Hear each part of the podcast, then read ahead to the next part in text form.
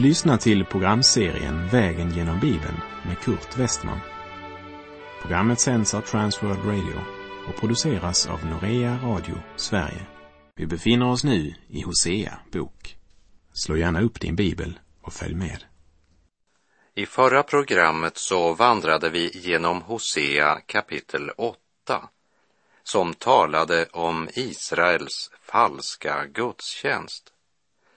Vi avslutade programmet med att peka på hur man sökte religiös trygghet genom att bygga tempel och altare och politisk ekonomisk trygghet genom att bygga befästningar omkring många städer. Man byggde tempel för att säkra sin religion och byggde befästa städer för att säkra sin framtid. Men man glömde sin skapare. Man valde att bygga på det som ögat såg och som imponerade.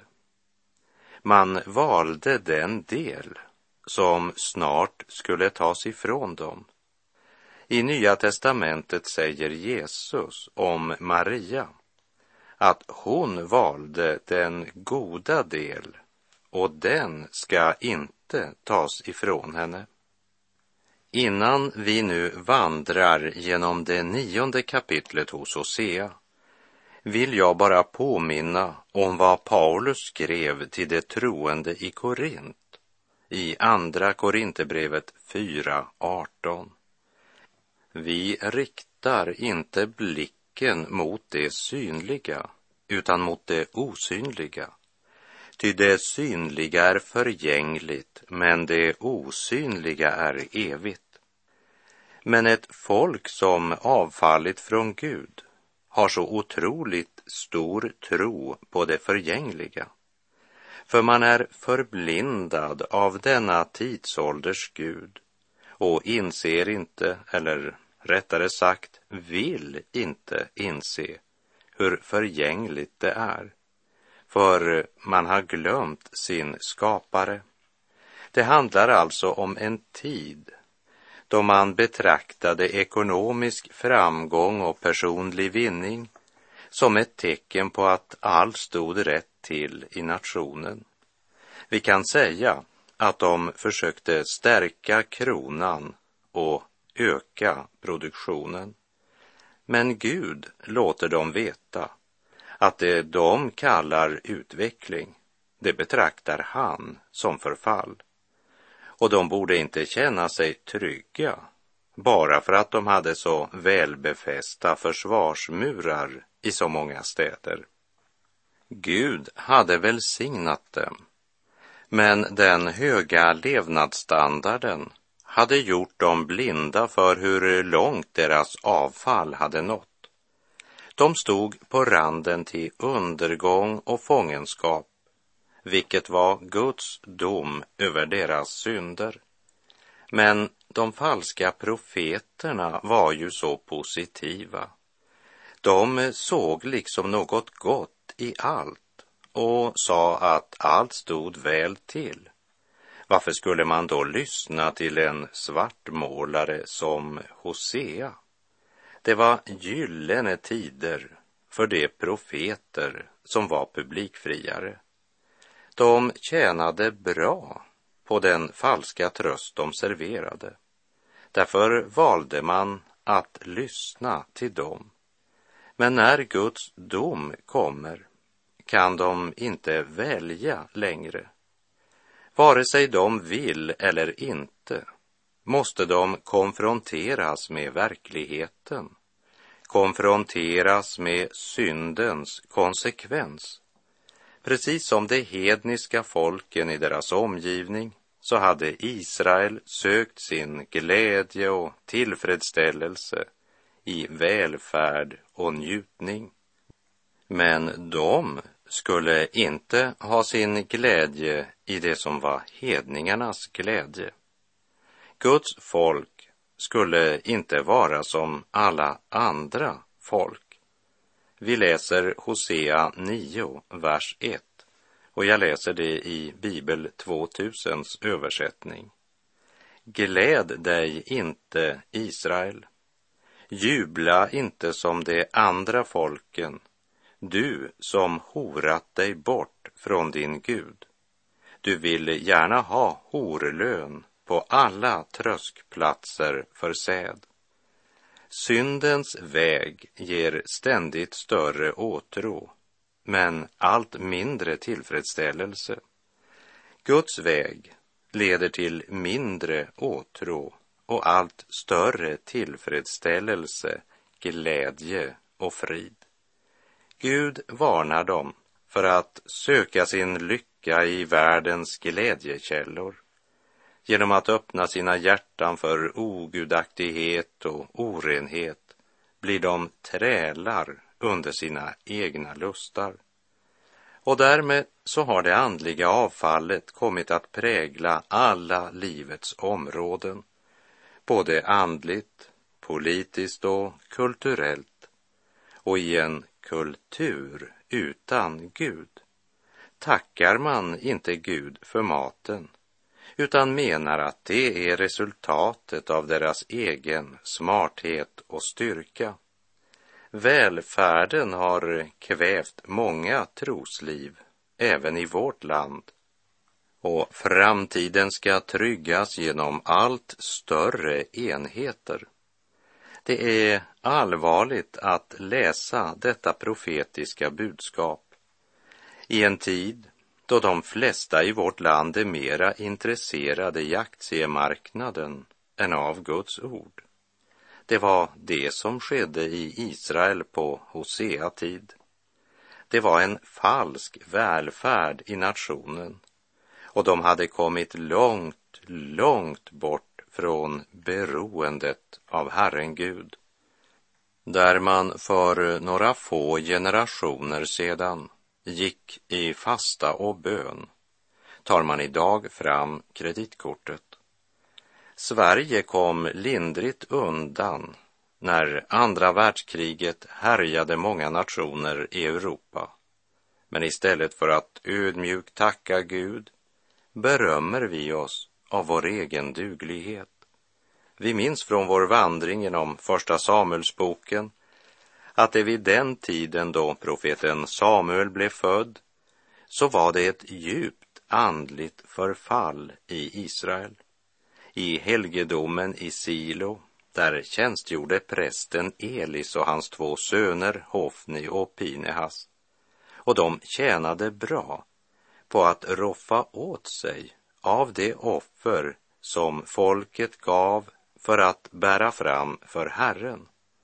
Och första Samuels bok 2, 17 säger De unga männens synd var mycket stor inför Herren eftersom folket därigenom lärde sig att förakta Herrens offer. För fallet av kyrkan börjar alltid inifrån. När de som skulle vara andliga herdar är mera upptagna av sina positioner, sin makt och personlig vinning kan de inte längre höra Guds röst. Och då blir också Guds ord och Guds frälsningsgärning något oväsentligt för det som skulle vara Guds barn. Saltet blir utan sälta och det duger bara till att trampas ner av världen.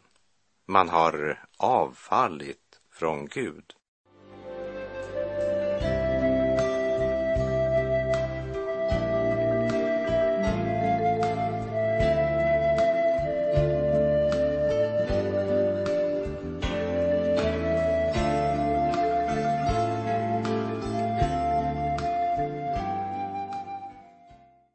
Men det folk som har gjort välfärd, njutning och personlig vinning till sin Gud står under Guds dom.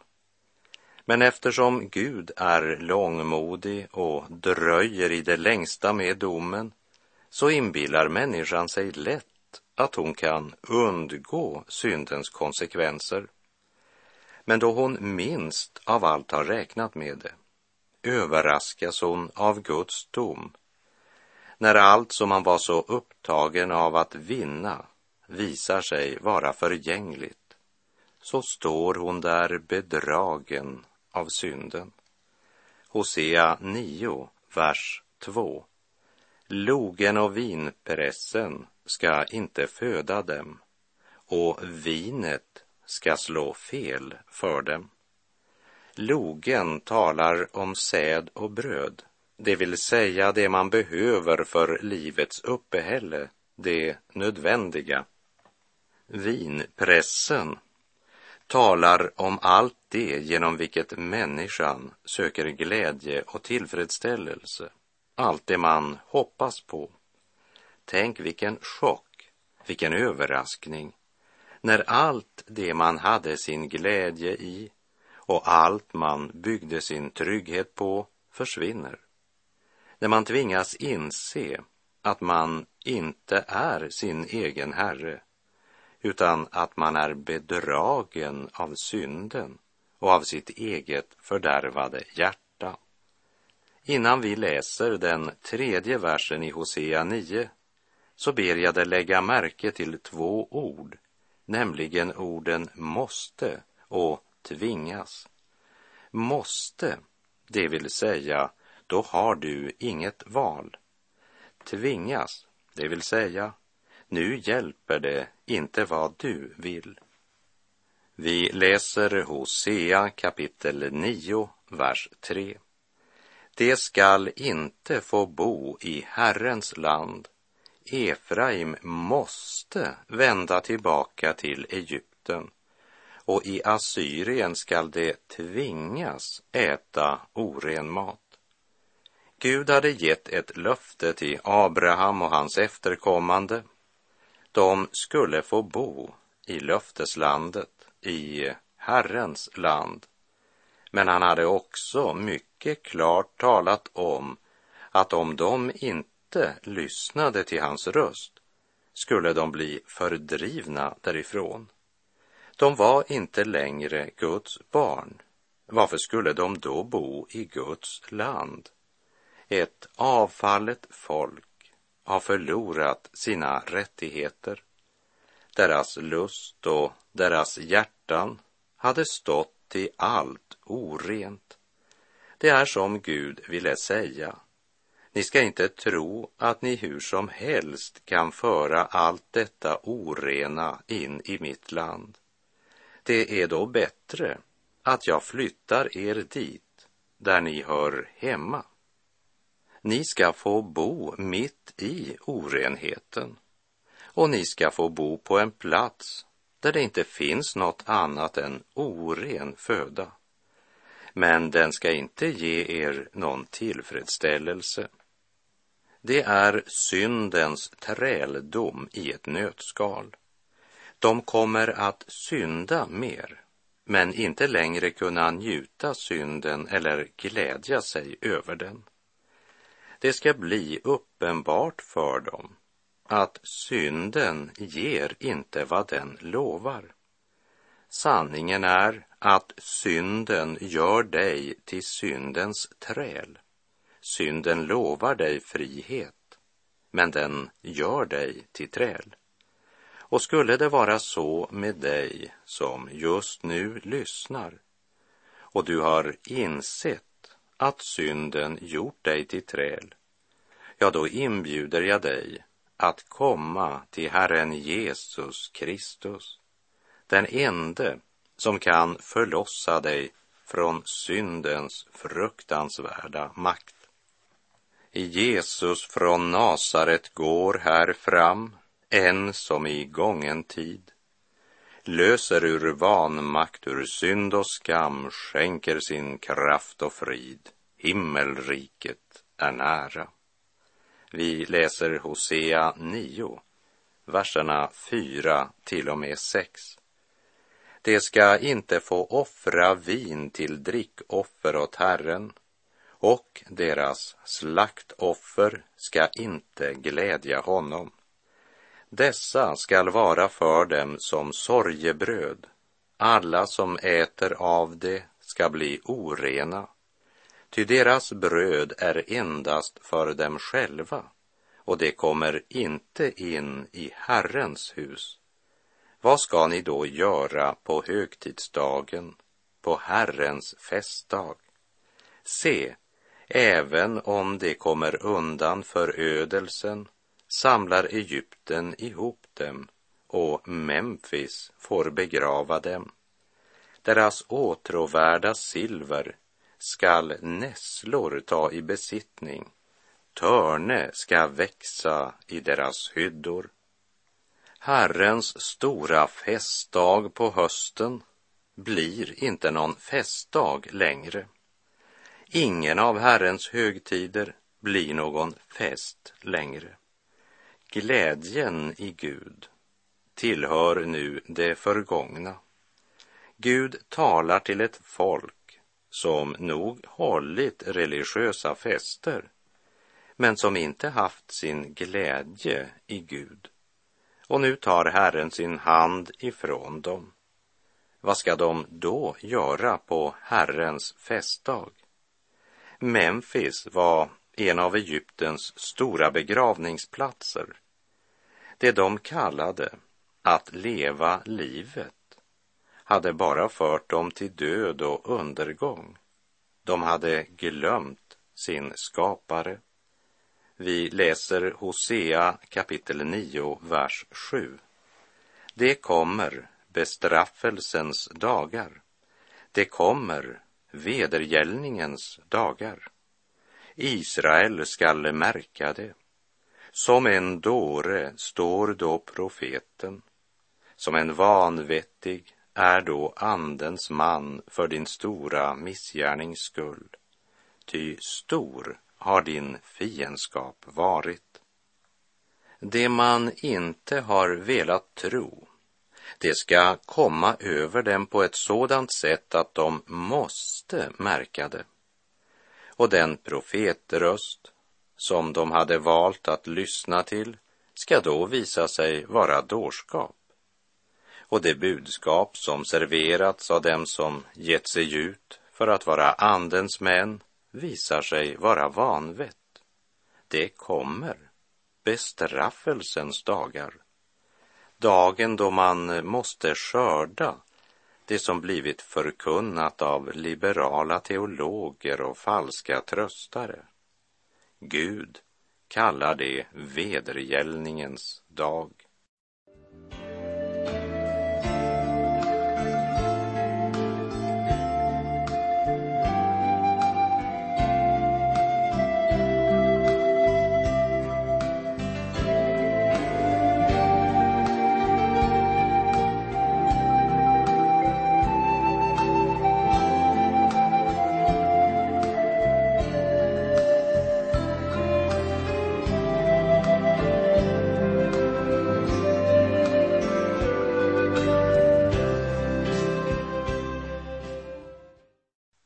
Israel hade vägrat lyssna till Herrens sanna profet.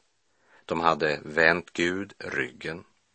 Och nu väntade Herrens dom över deras avfall. De hade ingen andlig urskiljningsförmåga. Och så blir det när ett folk förkastar Guds ord. Det kommer bestraffelsens dagar. Och detsamma kommer att drabba varje folk som låtsas vara en kristen nation. Som Petrus skriver i sitt första brev, kapitel 4, vers 17. Ty tiden är inne för domen och den börjar med Guds hus. Men om den börjar med oss, vad ska då slutet bli för dem som inte lyder Guds evangelium. Vi läser Hosea 9, vers 8 och 9.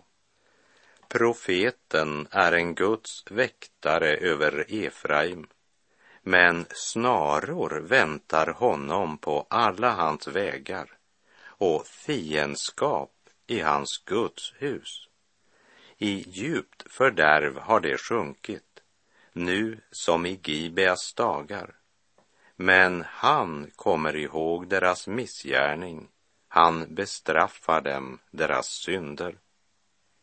Profeten som är en Guds väktare ville man inte lyssna till. Man frågade inte efter vad som var rätt, utan bara efter vad som var lätt. Därför hatade man sanningen och man hatade var och en som förkunnade Guds sanning klart utan att kompromissa. Profeten känner sig förföljd överallt och tyngst av allt är att han möter denna förföljelse av officiella ämbetsbröder. I Gibea hade det föregått fruktansvärda saker som vi minns från vår vandring genom Domarbokens 19 och 20 kapitel. Och som en konsekvens av dessa synder blev nästan hela Benjamins stam utrotad. Bara en rest överlevde. Och nu säger Herren genom profeten Hosea att Israels folk hade sjunkit lika djupt i fördärv som på Gibeas tid. Vilket oerhört allvar. Här är inga om eller men, utan Gud förkunnar klart och rakt på sak att han kommer att döma synden. Vi läser Hosea 9, vers 10. Som druvor i öknen fann jag Israel. Jag såg era fäder som förstlingsfrukter på ett fikonträd då det börjar bära frukt. Men det gick till Baal Peor och invigde sig åt skammens gud och det blev vidriga, lika den de älskade. Du blir vad du äter, säger kostexperterna. Och det gäller även vårt andliga liv. Den som tjänar skammens Gud, tjänar synden och egoismen, tjänar honom som är lögnens far, honom som kommer endast för att stjäla, slakta och döda. Den som väljer att tjäna honom blir själva som den de tjänar, säger Guds ord. Israel etablerade inte bara tillbedjan av guldkalvar i Betel och i Samaria, men under Ahab och Isabel infördes många Baals profeter till Israel. Vi läser Hosea kapitel 9, vers 11 och 12. Efraims härlighet ska flyga bort som en fågel. Ingen skall där föda barn eller gå havande. Ingen blir fruktsam. Och även om de föder upp barn skall jag ta dessa ifrån dem så att ingen människa blir kvar. Jag ve dem när jag vänder mig ifrån dem. Den Gud som hade gett dem landet och välsignat dem hade de vänt ryggen och förkastat. När de kom till Baal Peor, en plats där man tillbad och ärade Baal, deltog Israels folk i de offermåltider man hade för Baal. Herrens närvaro vek bort. Härligheten försvann. Efraims härlighet, kabod, betyder egentligen tyngd eller auktoritet. Här alltså översatt med härlighet. Ve dem när jag vänder mig ifrån dem, säger Herren. Vi läser Hosea kapitel 9, vers 15. Allt ont de gjorde i Gilgal fick mig att hata dem. För deras onda gärningars skull ska jag driva dem ut ur mitt hus. Jag ska inte längre bevisa dem kärlek. Alla deras furstar är upproriska. Gilgal var en mycket central plats i Israels historia. Det var här Josua lät omskära Israel eftersom de som var födda i öknen under vägen efter uttåget från Egypten, de var alla oomskurna. Så i Gilgal förnyades pakten. Och just där var det ondskan och ogudaktigheten senare kom att välla fram som en flod av synd och orenhet. Gud ville så gärna bevisa dem sin kärlek men tvingas istället straffa dem för deras många synder. Vi läser Hosea kapitel 9, verserna 16 och 17.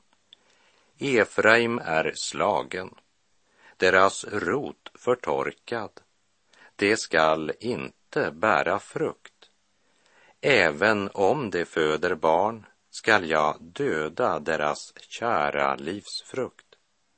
Min Gud skall förkasta dem, ty de har inte lyssnat på honom. De ska bli flyktingar bland hedna folken.